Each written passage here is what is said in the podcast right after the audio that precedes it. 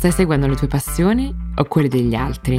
Ciao, io sono Camilla. E io sono Ines. Benvenuti a un nuovo episodio di Made It, un podcast dove intervistiamo italiani di successo per scoprire le loro storie e tutti i passi che li hanno portati ad arrivare dove sono. Questa settimana abbiamo intervistato Fabio Cannavale, founder e CEO di lastminute.com, la piattaforma di prenotazione viaggi con 43 milioni di utenti in 40 paesi e l'ideatore di Be Heroes, un programma per l'innovazione e la promozione di start-up. Prima di iniziare vogliamo ringraziare il nostro sponsor, Smart Future Academy, un'associazione con la quale siamo molto felici di collaborare. Smart Future Academy nasce dal desiderio di aiutare i giovani a trovare una risposta alla fatidica domanda cosa vuoi fare da grande? attraverso il contatto con figure di professionisti in grado di trasmettere la propria passione grazie al racconto della propria attività e percorso formativo. Insomma, come noi, Smart Future Academy punta ad aiutare i giovani a trovare la loro strada attraverso storie di successo e creando un dialogo tra il mondo della scuola ed il mondo del lavoro, con l'obiettivo di rendere consapevoli i ragazzi di come sia raggiungibile la realizzazione personale attraverso impegno ed edizione, ma anche con fiducia e divertimento. E tra poco vi parleremo della loro nuova iniziativa Smart Future Orienta. Fabio è un pioniere del digitale e uno degli imprenditori italiani più riconosciuti di oggi ed è stato davvero un piacere averlo con noi sul podcast. Dopo aver venduto la sua prima società, che organizzava viaggi in barca a vela, Fabio è entrato a far parte del founding team di eDreams, la piattaforma per prenotare viaggi che conoscerete tutti. Ma non era una cosa puramente sua, quindi decide di lasciare eDreams e di fondare Vola Gratis, il motore di ricerca per i voli low cost e di linea, che ha avuto una crescita esponenziale, culminata nell'acquisizione di lastminute.com nel 2015. Dopo aver raggiunto un picco di 349 milioni di euro di fatturato nel 2019. A causa del Covid il fatturato del gruppo è sceso a 105 milioni di euro nell'anno successivo, per poi risalire a circa 147 milioni di euro nel 2021. Quella di Fabio è la classica storia di uno spirito libero che è salpato per un'avventura abbandonando la sicurezza del posto fisso. Durante la nostra chiacchierata, con sincerità, Fabio analizza insieme a noi i pregi e i difetti che l'hanno accompagnato nella sua carriera di imprenditore. Saper fare autoanalisi, capire se stiamo veramente seguendo le nostre passioni, reagire alle difficoltà, assaporare il successo, successo. Grazie alla sua esperienza, in questo episodio Fabio regala tantissimi consigli preziosi per tutti quelli che vogliono fare impresa e hanno il coraggio di buttarsi. Il suo ottimismo per l'ecosistema dell'innovazione italiana è un grande stimolo per le nuove generazioni e un bel augurio per il futuro del nostro paese. Ascoltiamo la sua storia. Ciao Fabio, abbiamo tantissime domande da farti, non solo sul tuo percorso, ma anche sulla tua mentalità e filosofia imprenditoriale, quindi buttiamoci. Questo è una cosa che gli ascoltatori di Mediz sanno, si parte sempre, diciamo, dalle radici e i tuoi genitori hanno avuto un impatto fortissimo su di te e ti hanno trasmesso valori che ci hai già raccontato che sono molto diversi tra loro in realtà. Da tuo padre viene l'anticonvenzionalità, da tua madre ci hai detto la fame di successo e la competitività, che sono interessanti perché tutti e due fondamentali per un imprenditore. Ci puoi parlare dei tuoi genitori e appunto di cosa significano questi valori per te? Sì, beh, allora, diciamo che sto rivedendo anche molto il rapporto con i miei genitori, con il mio, grazie al mio psicologo, no? E, e, quindi poi vieni a scoprire delle cose magari diverse da quelle che avevi sempre pensato, no? Cioè io pensavo che mia mamma fosse stata una persona con cui, diciamo, sono stato sempre molto affine, perché forse per alcune cose è vicina al mio carattere, per altre cose forse questo fatto di essere più, diciamo, competitiva e anche un po' prevaricante, eh, questo, diciamo, ha forse acuito una mia caratteristica e questo non è stato poi perfetto, perché questo ha, diciamo, in un certo senso limitato la mia empatia e il mio poter, diciamo, aiutare a ascoltare meglio gli altri. E diciamo, da una parte ci sono delle cose che mi ha dato credere in me stesso, pensare di potercelo fare, cercare di, diciamo, essere competitivo e quindi andare bene, ma dall'altra parte il fatto di essere magari troppo competitivo, prevaricante e cercare sempre di imporre, diciamo, la mia idea non è una cosa che ti aiuta sempre. Imprenditorialmente forse anche sì, perché se andiamo a vedere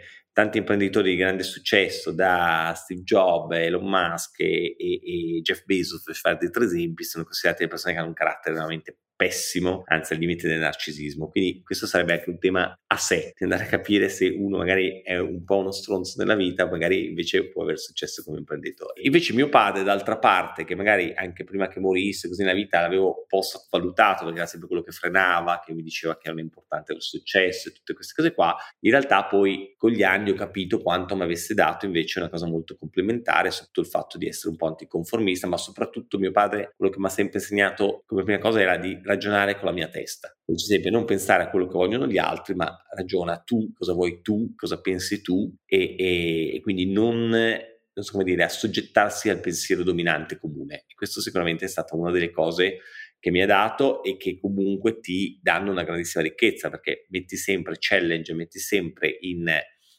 in discussione lo status quo questa cosa dell'essere anticonformista, di non seguire un po' quello che fanno gli altri, se vuoi pensavo che forse il valore più importante per un imprenditore perché ti dà la libertà di magari pensare in modo diverso e non seguire un po' quello che fanno tutti, che in un certo senso insieme alla tenacia potremmo dire che sono le due cose cruciali per poi trovarsi il proprio angoletto di mondo da cambiare e rivoluzionare. Ma rimanendo su tuo padre, un'altra cosa che ti ha trasmesso è la passione per la barca a vela. Vai molto a vela e scopriremo che poi in un certo senso sarà il motivo per cui ti sei lanciato nell'imprenditoria, ma anche forgiato cambiato il tuo carattere, la tua etica lavorativa? Cosa hai imparato andando in, barca a vela? Allora, in barca a vela sì, ho in, diciamo, intanto perché cosa mi ha trasmesso mio padre l'amore quindi della, della natura il fatto di in fondo esplorare, no? io penso che un imprenditore deve essere in un certo senso un esploratore perché deve andare un po' nel mondo ignoto e la barca infatti a me piace molto andare anche nei posti nuovi, scegliere i posti, il motivo per cui poi sono partito per il mio giro in barcavela e quindi questo senso di esplorazione. No? Diciamo che la barcavela mi ha insegnato ad avere intanto responsabilità molto presto, che io sia con mio padre ho anche mai lasciato la barca da, da quando avevo 18 anni che ho preso la patente nautica e quindi è un piccolo mondo da gestire alla fin fine, no? perché tu hai team di amici, tra l'altro io con mio fratello abbiamo fatto da quando eravamo 18 anni, facevamo le regate, quindi devi organizzare l'equipaggio, devi organizzare quello che fanno e quindi ti dà un tuo primo senso di autonomia. Io ho imparato a cucinare perché poi fai un certo tipo di vita, quindi cucini, fai la spesa, programmi, cioè in effetti è come se fosse, se vogliamo, una mini azienda, una mini vita, no? In cui ci sono delle cose da fare e in più cioè, sei comunque di fronte alla natura, quindi devi essere comunque eh, alle volte abbastanza, eh, diciamo, esploratore, ma anche eh, prudente di capire quali sono i tuoi limiti, quali limiti della barca, quello che puoi fare, quello che non puoi fare, pianifichi. Ma molto insegnato facendo la sintesi, il contatto con la natura, la pianificazione il rigore nel dover fare le cose buone. Poi come ogni cosa competitiva, quando fai delle regate, diciamo, ti metti di fronte ai tuoi limiti e capisci quello che fai bene e quello che fai male. Quindi io penso che comunque qualsiasi sport che tu fai da giovane, io facevo anche atletica, ti metti di fronte ai tuoi limiti e ti fa capire come migliorare i tuoi limiti e quindi questa è una grande scuola di vita. Che credo fosse una quote di Richard Branson che lo sport, nello sport non si può imbrogliare perché è tutta, tutta fatica e poco talento, mentre nel resto della vita Beh, non è tanto che non si può imbrogliare, questa appunto è una cosa che è, è, a me ha colpito molto perché è controintuitiva, cioè io prima di averlo letto questa cosa di Richard Branson non avevo mai pensato così, cioè io penso che le persone comuni pensano che lo sport è fatto di talento, perché pensano ai grandi campioni, non so, Maradona o i grandi atleti così, e invece la scuola è fatta, perché è la, proprio il nostro pensiero comune, no? Studia e andrai bene e le mamme pensano che alla fin fine tutti devono studiare, no? per poter avere successo. In realtà Richard Branson dice che è esattamente l'opposto e io devo dirti che l'ho abbastanza sperimentato sulla mia pelle, facendo ingegneria praticamente scherzando perché io eh, avevo un talento diciamo per i numeri, quindi io ho sempre fatto molta molta poco fatica a scuola. Quindi la scuola per me tra l'altro non è stata una grande scuola di vita perché comunque andavo bene senza tanto sforzo, no? Mentre invece nello sport, alla fin fine, tu puoi essere anche il campione, tra l'altro adesso che c'è tutta questa preparazione fisica, lo sport è diventato ancora più, eh, diciamo, eh, competitivo, alla fin fine emerge chi si impegna di più. Cioè, già devi avere magari qualche dote naturale, ma la vera differenza è fatta nella testa e, e, non è più possibile probabilmente avere un campione che è soltanto geniale, ma non si allena. Non... E quindi il tuo fisico, alla fin fine, è, il cervello è un muscolo come un altro, non è così facile allenarlo e poi soprattutto il cervello devi allenarlo quando è molto giovane, no? Se tu poi questa cosa la perdi, non è così banale che recuperi delle cose tipo matematica, così, mentre magari qualche sport nuovo lo puoi imparare anche da giovane, da più anziano, diciamo. Ci hai detto che hai studiato ingegneria ed effettivamente guardando il tuo percorso, diciamo, iniziale, hai un percorso abbastanza convenzionale, hai studiato appunto ingegneria, poi hai fatto un MBA in SEAD per arrivare a fare il consulente da McKinsey. Ma per arrivare a fare tutte queste cose hai usato molta creatività. Per esempio, ci puoi raccontare come sei arrivato a fare il test ingresso ed entrare ad INSEAD? Sì, diciamo che sì, io sono nato in una famiglia, allora, però molto borghese, milanese. Io appunto ho sempre cercato di guardare le cose in maniera alternativa, quindi io sono andato, al posto di fare militare a lavorare, tutti i miei amici andavano a Londra e sono andato in Germania, ho imparato da zero il tedesco, perché mi sembrava una cosa in più, un challenge in più, mi sembrava non che fosse più divertente la Germania, ma una lingua che sembrava importante imparare, in realtà si è verificato nullo. A quel punto, avendo imparato il tedesco da scratch in otto mesi, praticamente avevo perso totalmente l'inglese, anche perché diciamo, pur facendo la scuola del leone che ci tenevano tanto, ingegneria zero, l'inglese ai miei tempi si faceva veramente poco. E quindi alla fin fine era inverno, ho detto scusa, devo andare a fare l'inglese per fare il GMAT, che è questo test che devi fare per fare le cose. Ho detto scusa, dov'è che vado? Mica andrò a Londra e sono andato alle Y, che mi sembrava il posto dove potevi imparare inglese. Ero già in un viaggio negli Stati Uniti con una, una mia amica, ma diciamo mi è sembrato il posto dove potessi combinare meglio la qualità della vita e quello che dovevo fare. E poi una cosa insomma, molto interessante del tuo percorso, del tuo, del tuo spirito da, da, esploratore, hai lasciato insomma, una carriera da McKinsey che comunque eh, super prestigiosa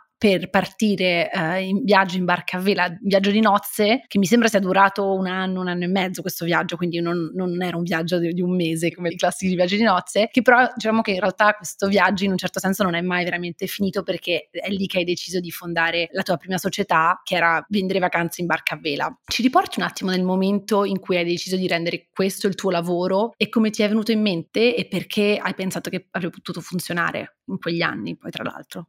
Praticamente io ho sempre avuto il sogno di fare il navigatore, di navigare, di andare in barca e tutto, ed era un mio desiderio andare a esplorare. Infatti, anche quando avevo conosciuto la mia futura moglie, l'avevo portata due mesi in, in barcavela prima dell'INSEAD, quando avevo libero il tempo, proprio per andare a, a, capire se lei sarebbe stata adatta a fare questo viaggio con me. E quindi in realtà che cosa è successo? Che io sono arrivato a 30 anni, tra l'altro eh, McKinsey ti permette di fare una carriera molto veloce, no? quindi di vedere tante cose, di essere, io sono stato promosso subito manager così, e io lavoravo con tutti i grandi, perché il vantaggio è che hai accesso a tutti i CEO delle aziende. Noi ho fatto RAI, ho fatto vari progetti molto interessanti e io mi chiedevo, dico, ma io questo è quello che voglio fare? E dicevo no, cioè io non voglio fare la carriera manageriale tradizionale e quindi se tu quello che vedi che la tua aspirazione, che quello che puoi fare facilmente in pochi anni, secondo me né i partner di McKinsey, i nostri clienti che erano i CEO delle aziende erano dei tipi di figure di riferimento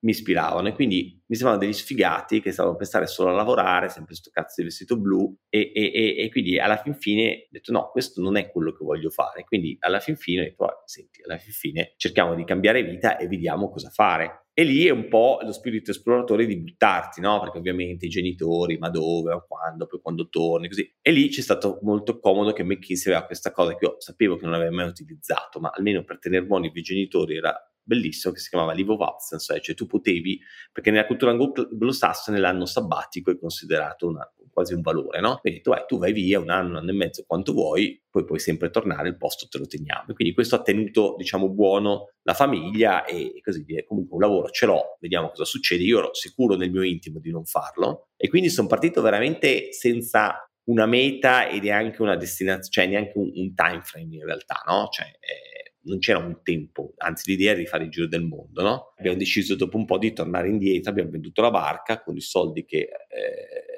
allora diciamo, la barca l'ho comprata grazie ai soldi che mi aveva lasciato mio nonno, quindi ero stato comunque un privilegiato. Avevo avuto fortuna, io ho abbastanza fortuna nella mia vita, o sono ottimista, questo è da capire, e, e quindi il dollaro era salito, ero riuscito a vendere la barca anche più soldi, e con quei soldi ho iniziato a fondare il mio nuovo business che era di fatto cercare di replicare l'esperienza che avevamo fatto noi in Barcavela anche per altre persone. Poi si è rilevato un disastro, l'unica società su cui sono fallito perché avevamo fatto un sacco di errori, avevo comunque 31 anni, però è stata un, una scuola di vita, diciamo, perché poi se non fallisci non impari. Diciamo che all'epoca immagino che comunque hai lasciato una carriera considerata molto prestigiosa e per per qualcosa che magari negli occhi delle, delle, altre persone, diciamo, magari fare il tour operator di viaggio in barca e anche magari lo skipper non era percepito prestigioso quanto McKinsey. Come, come gestisci, come hai gestito questi tipi magari di commenti? Ti sono arrivati oppure non li hai proprio sentiti? Ci sono state delle critiche?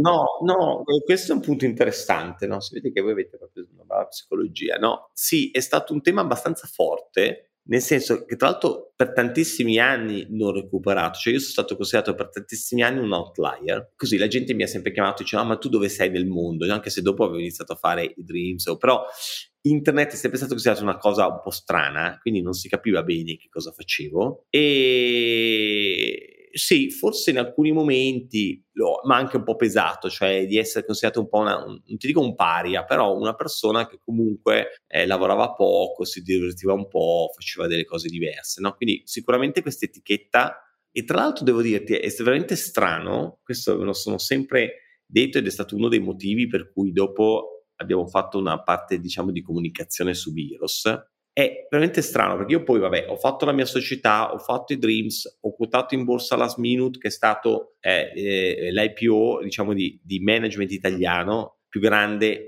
ever, penso, perché noi eravamo quando ci siamo quotati più grossi sia di Use che di Mutual Line, che sono le due società, diciamo, più grosse quotate. Però l'abbiamo fatto in Svizzera, quindi è stato poco visibile, no? E a un certo punto io ho fatto una cazzata che era questo Shark Tank, che è una trasmissione televisiva, tra l'altro veramente di tra virgolette basso livello perché le startup le avevano scelte quelli di Mediaset così. Questa roba di Shark Tank è come se tutti quelli di McKinsey si fossero accorti che io fossi un imprenditore di, di, di successo o addirittura la gente mi fermava non so per strada dicendo ah ma tu sei quello di Shark Tank. E io ho detto eh, cazzo ho fatto tante cose nella vita e poi per aver fatto una trasmissione del cazzo su Italia 1 non ti dico tanto nella gente comune che ci può anche stare, ma nei miei pari imprenditori così è stato quasi più qualificante questo di aver fatto una grande società. E quindi questo mi ha fatto molto pensare, mi ha fatto poi il fatto del progetto di Biros, di aver fatto anche una parte di componente, diciamo, di comunicazione televisiva, è stato fatto per questo perché il concetto è quando le cose le fai, soprattutto se fai un progetto per aiutare le start-up, è importante, molto importante anche come lo comunichi, non solo quello che lo fai.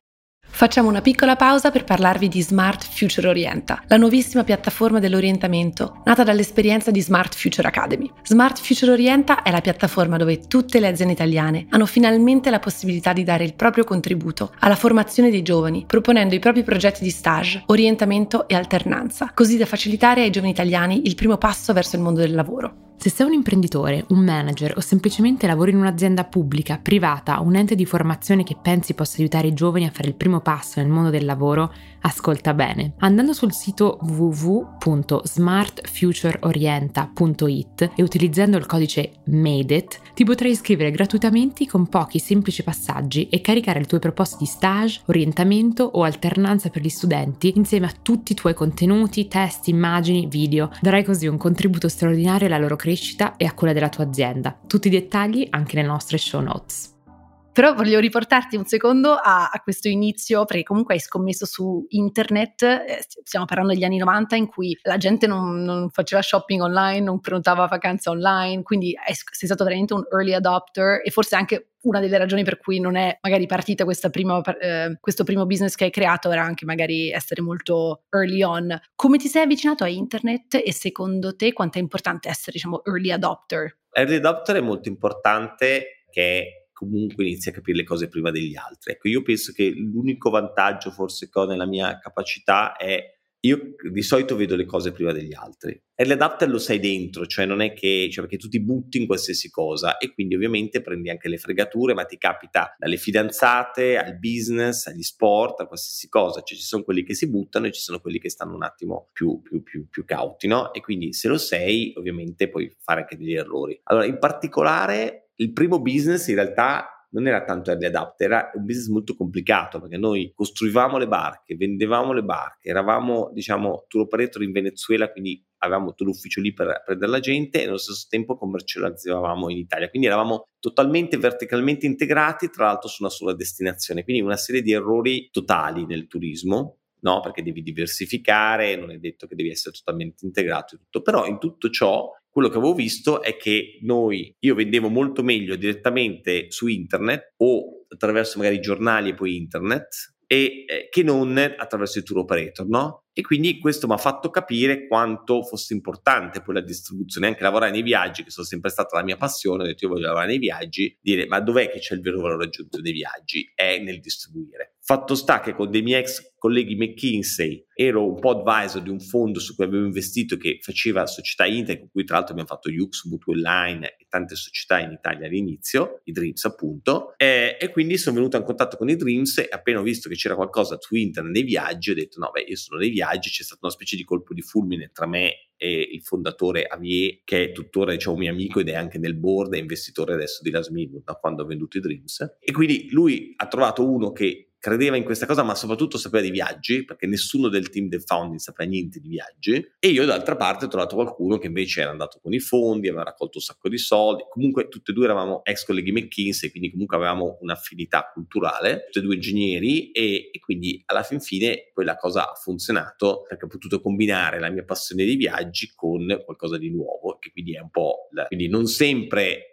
essere troppo avanti serve, dopo un po' capisci l'equilibrio e in realtà devi essere nel posto giusto al momento giusto, che poi è quello che è successo dopo quando ho fatto vola gratis, perché cioè io alla fine cosa ho fatto? Ho fatto i Dreams, i Dreams il tema era che uno non ero un socio rilevante abbastanza, c'erano un sacco di fondi e poi ero arrivato come terzo del team. Questo è anche un suggerimento che posso dare a tutti. Alle volte ci sono delle cose stranissime, per cui se uno arriva due mesi dopo, tre mesi dopo, c'è una quota, non so, magari dieci volte meno, giusto perché è arrivato tre mesi dopo. Questo non è giusto, ma that's it nelle startup. E quindi a un certo punto avevo tipo il 3%, quindi mi rendevo conto che rispetto al valore che stavo dando ero... E quindi quando c'è stato quel 2001, la prima crisi di internet e tutto, alla fin fine ce ne siamo andati, il team italiano, e dopo due anni abbiamo fondato invece in una maniera totalmente diversa Vola Gratis con ex colleghi di Dreams, perché in realtà lì è stato invece senza soldi e senza fondi, perché era una combinazione perfetta di tempo e modi, cioè eh, internet dopo comunque era il 2004 rispetto al 99, quindi erano passati 5 anni in tutto, finalmente la gente iniziava a comprare e comprava essenzialmente i voli Ryanair, EasyJet, volare web, quello che c'era, ma non aveva idea di cos'erano le low cost, dove si trovavano e tutto, quindi avevamo fatto un'applicazione molto semplice che di fatto andava a mettere insieme i voli low cost all'inizio, solo i voli low cost perché era un'esigenza di mercato, quindi lì c'è stato un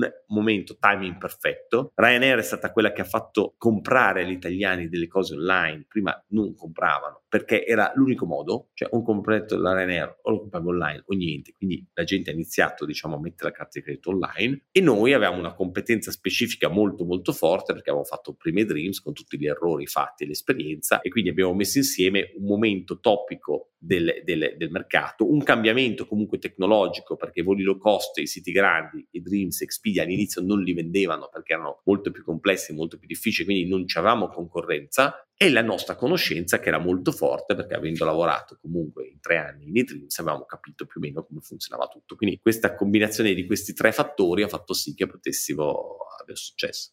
Abbiamo parlato di questo um, essere nel posto giusto al momento giusto, quindi in realtà penso che l'idea di early adopter è più fare tutto lo studio e le ricerche per assicurarsi di sapere tutte le cose che stanno arrivando e poi come dici tu scegliere le cose giuste nelle quali buttarsi, quindi non, non è una cosa banale. E un'altra cosa che avevamo sentito da uno dei nostri ospiti sul podcast, Luca Mastella, il founder di Learn, l'importanza, secondo lui, del mettersi nelle condizioni di scoprire quello che vogliamo fare. E vogliamo chiederti tu come interpreti questa frase, perché il tuo percorso, il fatto che appunto hai lasciato per fare un viaggio, poi hai cercato di fare il viaggio il tuo lavoro, hai fatto degli errori, hai trovato un altro modo di applicare questa idea del viaggio usando la tecnologia, ci ha fatto proprio pensare a questa frase. Quindi volevo lasciarti un, un secondo per parlare di questo e secondo te quanto è importante eh, per tutti i nostri ascoltatori quando pensano un po' al loro percorso, a cosa fare dopo. Concordo che è fondamentale. Io dico sempre questo a questo proposito. Se tu fai del tuo lavoro la tua passione, tu non lavori. Io ho la sensazione di non aver mai lavorato, o raramente veramente. Perché? Perché io mi diverto a fare quello che faccio e ho sempre cercato più quasi donisticamente il divertimento, no? E quindi se tu segui le tue passioni, alla fin fine è, è, è, di fatto non lavori, quindi è quello che ti dà una marcia in più perché non ti rendi conto. L'altro magari fa una cosa che l'annoia, tu stai facendo la tua passione, è ovvio che andrai meglio, no? Quindi il, tutto il tema è capire quali sono le tue passioni. Secondo me viviamo in una società che tende molto a frenare le tue passioni anche sui ragazzi, no? Cioè eh, pensare alla scuola, a, a tante cose, devi fare questo perché è giusto. Ecco, forse quello che mi ha aiutato molto mio padre è proprio quello di dire non pensare a quello che vogliono gli altri, ma pensa a quello che vuoi fare tu. E quindi fregatene di quello che ti dicono che devi fare.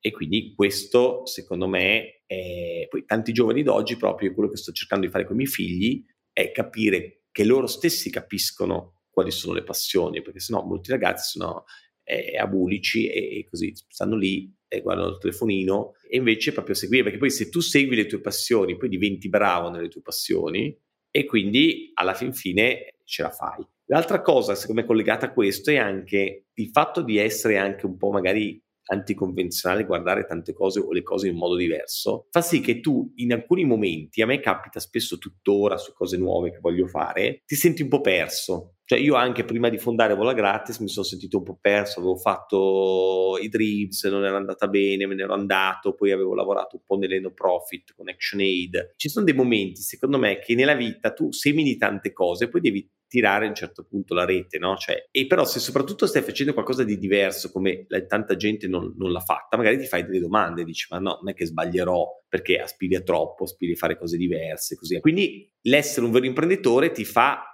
camminare on the edge sul bordo del precipizio tante volte e poi magari anche culo, eh? Cioè qualcuno magari bravissimo non ci riesce, qualcuno magari un po' meno bravo, magari per anche motivi che soltanto fortuna ce la fanno. E tu nel tuo percorso come hai gestito questi dubbi? Eh, perché alla fine sono dubbi, dubbi sulle tue capacità, dubbi sulle tue idee, dubbi che ce la farai, ovviamente che vengono sia da, da te internamente, ma appunto come dicevamo anche, anche, molto da fuori, al di là delle critiche ci sono proprio persone che ti fanno dubitare di quello che stai facendo e come dici tu nella strada di un imprenditore succede quasi tutti i giorni, tu come le hai gestite nel tuo percorso? Perché comunque hai avuto un percorso di successo sì, non sempre probabilmente l'ho gestita nel modo giusto, però penso che con l'età mi sono reso conto che una delle cose fondamentali è l'autoanalisi, cioè l'andare a capire veramente, provare a essere molto rigorosi con se stessi e capire veramente dove vai bene e dove vai male, no? Perché secondo me è proprio questo e, e, dare tu, cioè non so come dire, tu nel momento ti vengono dei dubbi, no? Quando ti vengono dei dubbi devi cercare in maniera proprio critica di dire ok, dove ho sbagliato, dove ho fatto giusto e quindi imparare dai tuoi errori. E questa secondo me è la vera differenza perché tanta gente, io lo vedo proprio nelle persone di qualità, allora quando tu incontri una persona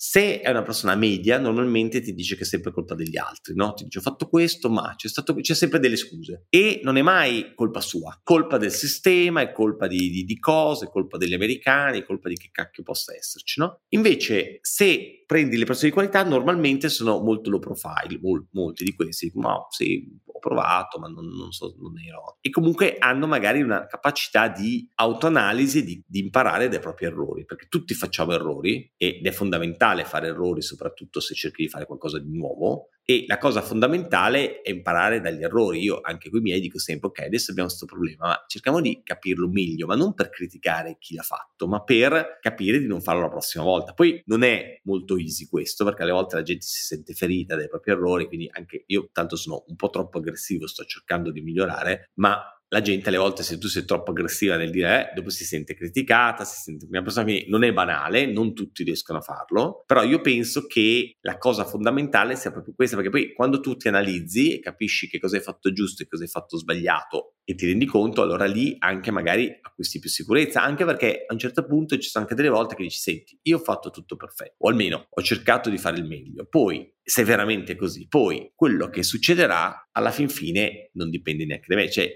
l'essere in pace con la propria coscienza, secondo me è molto importante. Cosa pensi che sia stato il, il successo, insomma, sia di Vola Gratis e del tuo percorso imprenditoriale, anche il successo del, di tutto il tuo percorso, diciamo, non solo dell'azienda in sé? E, e cosa pensi che voglia dire successo? Cos'è il successo per te? Allora, il successo per me è comprarsi la libertà, è il poter fare quello che vuoi alla fin fine, no? Cioè, eh, secondo me nella vita uno ha successo se è libero e riesce a poter fare quello che vuole e comunque avere un impatto su questo, cioè se è l'estrema sintesi. Poi questo si, si, fa in tante cose. I soldi sono successo perché ti comprano la libertà, cioè ti permettono di fare quello che vuoi. Cioè io ho avuto anche delle, delle situazioni, eh, ho visto delle situazioni di eh, grossa indigenza economica e ti rendi conto, magari per chi è nato privilegiato come noi, eh, di cosa vuol dire non riuscire ad arrivare a fine mese, avere un figlio da dover mantenere, così. Cioè, quindi effettivamente uno dice no, i soldi non contano nella vita, sì, è vero se ce li hai, però non è secondo me l'indice di successo. Sicuramente un altro indice di successo, almeno per me, e tra l'altro questo è un mio difetto probabilmente su cui sto lavorando con lo psicologo, è il riconoscimento. Io ho fin troppo bisogno di riconoscimento, questo probabilmente dei problemi che ho avuto da bambino, o forse mia mamma che mi ha stimolato così, non lo so, e quindi una parte del successo, e tra l'altro vedo che c'è per tantissime persone, al di là dei soldi, anche le persone che lavorano per me, è riconoscimento, cioè sentire che la gente capisce che tu hai fatto delle cose fatte bene. E probabilmente quando arriva a un certo livello economico diventa solo quello, perché di avere, eh, non so, eh, il migliore, cioè quello che è in più o in meno, non è la differenza, la differenza poi è, questo, no? Poi l'altra cosa di successo, secondo me, e che è quello su cui magari sono più focalizzato adesso, è anche riuscire, il mio psicologo dice che il senso della vita è dare amore agli altri, no? E quindi sicuramente anche il vedere diciamo la soddisfazione negli occhi delle persone che ti stanno di fianco, secondo me è un grande indice di, di successo. Questo, e poi quindi cosa vuol dire? Anche la capacità, per esempio io adesso lavoro tanto per le startup perché penso che il miglior utilizzo del mio tempo sia quando io vado con una startup l'aiuto in qualcosa, cioè io vedo che questi qui sono stati magari mezz'ora con me, io ho imparato qualcosa da loro e loro hanno imparato qualcosa da me. Allora lì ti dà proprio soddisfazione perché dici cavoli, questa mezz'ora magari mi sto a vedere dei numeri, faccio tante cose pallose e, e non serve a niente, invece se tu vedi che cambi la vita di una persona o gli dai delle idee o comunque c'è un, un, dire, un'energia positiva nel, nel confronto, per me in questo momento è la cosa che mi dà più indici di successo. E in questo percorso, diciamo, di successi professionali hai anche dovuto superare tante difficoltà che ci hai raccontato nella tua vita personale. Hai, hai perso due gemelli alla nascita, hai dovuto, ti sei separato da tua moglie, comunque siamo sempre molto concentrati sul percorso professionale, però questi sono dei momenti umani che, che veramente ci segnano. Come hai superato questi momenti davvero difficili che ognuno di noi affronta delle difficoltà nella vita, ma queste sono due particolarmente intense? Come, come sei andato avanti? Ma allora, premetto che probabilmente sono stato fortunato fortunato. Io penso di avere, e questo non so veramente da cosa deriva, ma è, sono molto contento di questo, una forte positività. Cioè, alla fin fine io sono un entusiasta e si innamora delle cose, si innamora delle, delle, delle, delle persone, si innamora del, dell'iniziativa. No? Io so l'innamoramento facile, diciamo. E quindi questo è quello che poi ti dà sempre la forza di andare avanti. Cioè, nel momento in cui tu hai qualcosa di negativo, però poi magari prendi energia dagli altri, da nuove cose, da nuove iniziative, un po' magari quasi una droga. Ecco, come se, ecco, io sono fortunato, non mi sono mai drogato nella mia vita perché è come se avessi una droga naturale, no? E quindi alla fin fine non c'è bisogno di andare a sperimentare qualcosa di diverso, no? Perché magari ti svegli la mattina, inizi, magari un po' quel momento, un po' più di depressione, di cose, cosa succede? Poi però,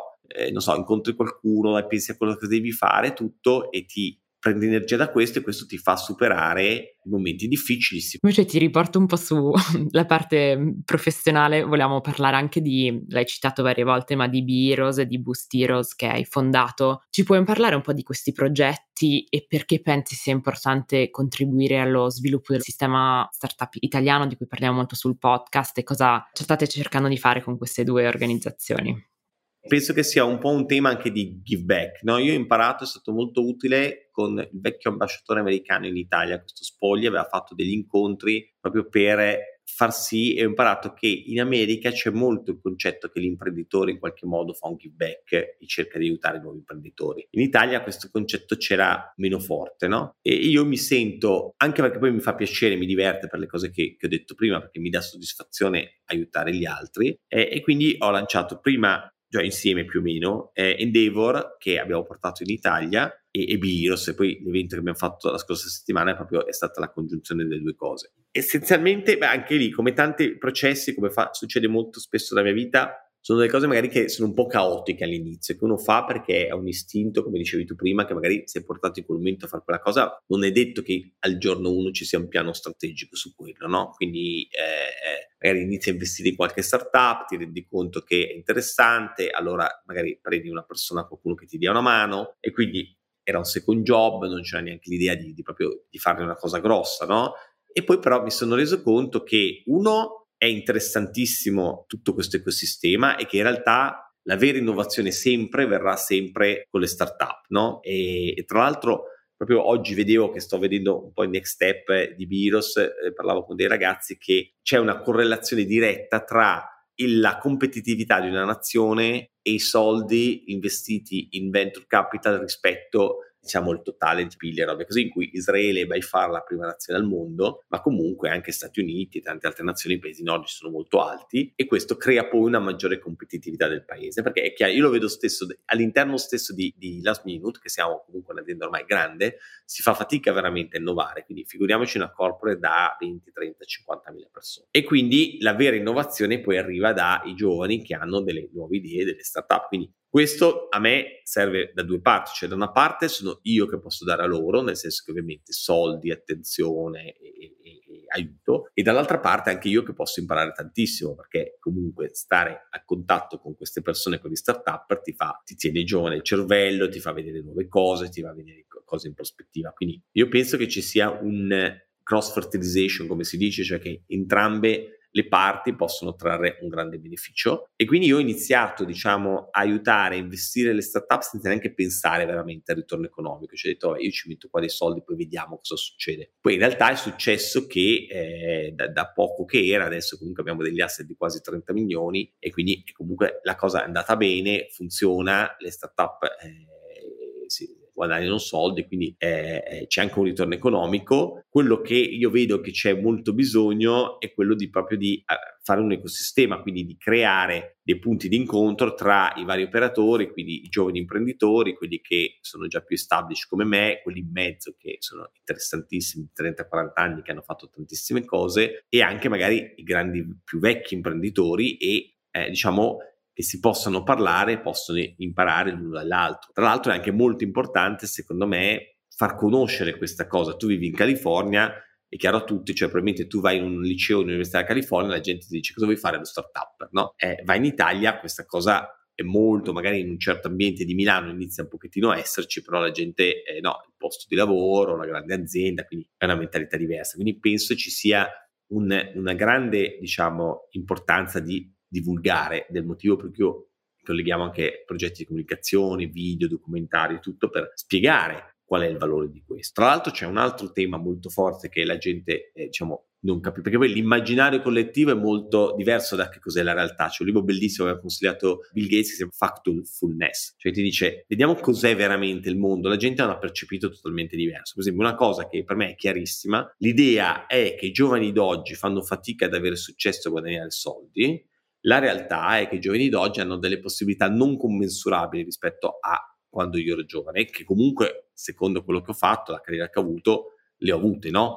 Poi probabilmente c'è più gap divide, cioè ci sono pochi che ce la fanno e probabilmente invece esiste un livello impiegatizio, non so come dire, dove guadagnano ancora meno. Però c'è anche un motivo, diciamo, eh, logico. Negli anni tutti i lavori impiegatizi spariranno perché le macchine lo fanno in maniera più efficiente. Quindi è ovvio che io, eh, tu compa- competi con una macchina, no? Quindi se tu hai un lavoro come dire, sostituibile perché devo pagarti più di 1000, 2000, 3000 euro al mese. Cioè io pago tanto chi veramente fa la differenza, chi è uno che sta in contabilità, fa la riconciliazione delle transazioni, che probabilmente una macchina e piano piano noi ci stiamo arrivando a tutto, lo fa sempre meglio, ovviamente quei tipi di lavoro lì, quindi nel futuro ci sarà più gap di differenza tra le, le persone di successo che saranno sempre più pagate e quelle, poi c'è un tema sociale, si potremmo parlare anni di questa cosa qua, come si può comparare tutto, però questa, se il mercato mercato non ha, diciamo, degli ammortizzatori sociali, questa è la tendenza.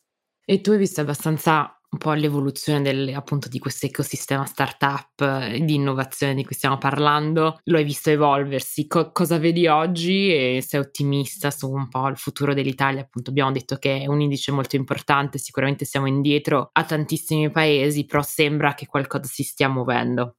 Allora, io sono molto ottimista perché eh, alla fine vedo che assolutamente ci vengono fatte un sacco di cose. Tra l'altro in Italia anche il governo dalla legge Passera a adesso con CDP e tutto sta mettendo un sacco di risorse, ma al di là di quello che fa il governo è proprio il mondo che va in questa direzione. Quindi sicuramente ci saranno, come ci sono state anche in passato, delle persone che fanno delle cose belle e possono anche trovare i soldi anche all'estero e tra l'altro prima o poi quando si dimostrerà che anche in Italia c'è un ecosistema diciamo funziona di più, verranno anche tanti altri fondi quindi no, no, io sono super ottimista di questo, anche perché vedo che ci sono giovani molto in gamba. Ecco, per esempio, un'altra cosa che vorrei sfatare, tanti dicono che i giovani d'oggi sono peggiori. Questo lo diceva già Aristotele e Platone, quindi è una cosa proprio dell'animo dell'uomo, no? Se avete fatto gli studi classici lo sapete benissimo. E in realtà è esattamente l'opposto in realtà, cioè io vedo i giovani d'oggi sono molto più evoluti, molto più intelligenti, molto più veloci a fare le cose che non quando eravamo noi. E quindi c'è una marea di gente super in gamba che ha vissuto in un mondo con un'exposure pazzesca, perché quindi a 15, 16, 17 anni vedono 3000 robe, fanno gli stage, fanno n cose. Facevo, voi siete i giovani d'oggi, diciamo, siete un esempio tra l'altro di quello che state facendo, della tua startup e di tutto, e quindi questo è un potenziale enorme, cioè in un paese dove i giovani possono svilupparsi così, andare a imparare l'inglese, andare all'estero, fare la loro startup e tutto, alla fine questo porta soltanto a cose positive. Sì, anche noi nel nostro picco nel podcast stiamo scoprendo tantissime storie di, di talenti. Eh, aveste fatto vent'anni fa, ne avreste avute quattro gatti, obiettivamente. Esatto, esatto. Più che altro la barriera all'entrata adesso è bassissima, visto che trovare soldi è abbastanza facile, ma soprattutto non hai bisogno di così tanti soldi per partire adesso. E poi tra l'altro mi ha fatto ridere quello che di Aristotele perché se, c'era un mio ex capo che aveva fatto leggere un articolo sui giovani, era tipo un articolo degli anni 70 che parlava dei giovani di quel momento e li descrive, sembrava che descrivesse i millennials di adesso, i Gen Z. No, ma la cosa bella è che c'è stato nel 1600, nel 1700, ma sì. per vederlo hanno iniziato a dire i greci, perché sono i primi che ne scrivevano, probabilmente anche i babilonesi o, o gli egizi scrivevano la stessa cosa. Tutti che criticano la generazione dopo perché non è uguale alla loro. Invece, se dovessi dare un consiglio a qualcuno che vuole partire al giorno d'oggi con un progetto imprenditoriale, cosa sarebbe? Allora, come consiglio direi di intanto lavorare in team, che è veramente difficile secondo me una persona che faccia tutto da solo. E tra l'altro lavorare in team ti dimostra anche la tua capacità di trovare qualcuno complementare e poi comunque quando un'azienda diventa grande devi comunque lavorare in team. Quindi io credo molto negli startup perché sono già, già se uno da solo mi insospettisce perché magari uno è un po' sociopatico e fa fatica a lavorare in team. Poi fare quello di cui sei appassionato, perché la passione secondo me è fondamentale. La terza cosa, che è la cosa secondo me più importante in assoluto, è essere maniaci nell'execution, cioè tanta gente, io non credo nelle idee, credo nell'execution, cioè le idee sono una commodity, ce ne sono mille di tutti i tipi, anzi se uno non ha mai fatto la tua idea, forse un motivo nel mondo ci sarà, invece ha successo chi riesce a farla meglio, cioè io anche, non so, fare i voli, cioè, quanti OTA ci sono, però devi farlo meglio degli altri e quindi avere un'attenzione maniacale al dettaglio e a fare le cose, le cose per bene. La quarta cosa è andare, non credo tanto diciamo nelle idee, ma se tu fai una cosa che diciamo risolve un problema alla gente, questo cioè devi andare proprio a vedere ma c'è un problema effettivo e questa cosa qui lo risolve. Questo ovviamente come sempre non c'è poi bisogno di fare marketing perché se effettivamente è una cosa che c'è un valore aggiunto, eh, da, pensate le grandi società di marketing di, di più famose non fanno marketing, da Google a Facebook eh, o, o, hai anche noi ai tempi quando eravamo gratis una spesa di marketing molto bassa perché è il tuo prodotto che fa marketing marketing, cioè se veramente tu vai a colmare un gap e fai una cosa che serve alla fin fine e quindi hai un vantaggio enorme. E fai l'imprenditore da 25 anni, ti occupi, come abbiamo parlato sul podcast, di vari progetti allo stesso tempo. Hai un segreto su come essere efficiente, rimanere organizzato ed essere, diciamo, sul pezzo su tutto quello che fai? No, se qualcuno ce l'avesse lo vorrei sapere. Allora cerco di delegare tantissimo, quindi sicuro di utilizzare, io non ho una segretaria ma ho n segretarie, cioè ho, ho, anche diviso a pezzettini la mia vita in questo, cioè una che mi organizza i graggi, una che mi fa i pagamenti, una, cioè persone diverse che mi aiutano, quindi farsi aiutare, io vedo tanta gente, ecco, perdere il controllo secondo me è fondamentale, tanti amici imprenditori o così che sono sempre oberati perché vogliono avere tutto sotto controllo, invece la capacità fondamentale è delegare. E poi secondo me è anche fondamentale eliminare tutte le cose inutili, cioè per dire il Covid ha aiutato un sacco, cioè c'era un sacco di, so, vai a fare un board pieghi un giorno per andare a Stoccolma, fallo per, per cose, c'è tanta gente, io lo vedo perché faccio challenge un sacco ai miei amici, io ho molta lì vita privata, faccio un sacco di sport, lavoro molto poco, un po' molto poco, i miei fidanzati dicono che in realtà lavoro un sacco ma non magari nelle ore canoniche, perché se è una bella giornata vado a fare sport, e cioè è lì anche fai challenge sulle convenzioni, cioè ti serve, ti serve che quel meeting duri un'ora, ti serve andare fino là per andare a questo meeting, cioè concentrarsi sulle cose veramente importanti, che sono veramente poche. Io penso che l'80% del tempo di chiunque di noi è fatto di cose inutili. Poi se le cose inutili è baciare una ragazza perché è bellissimo, va bene, cioè va, fallo, sono il primo a farlo. Cioè, come dire, non è che è, è, cioè, invece magari guardate tante cose inutili si fanno nel lavoro e quindi bisogna focalizzarsi sulle cose che ti danno veramente soddisfazione e che sono utili.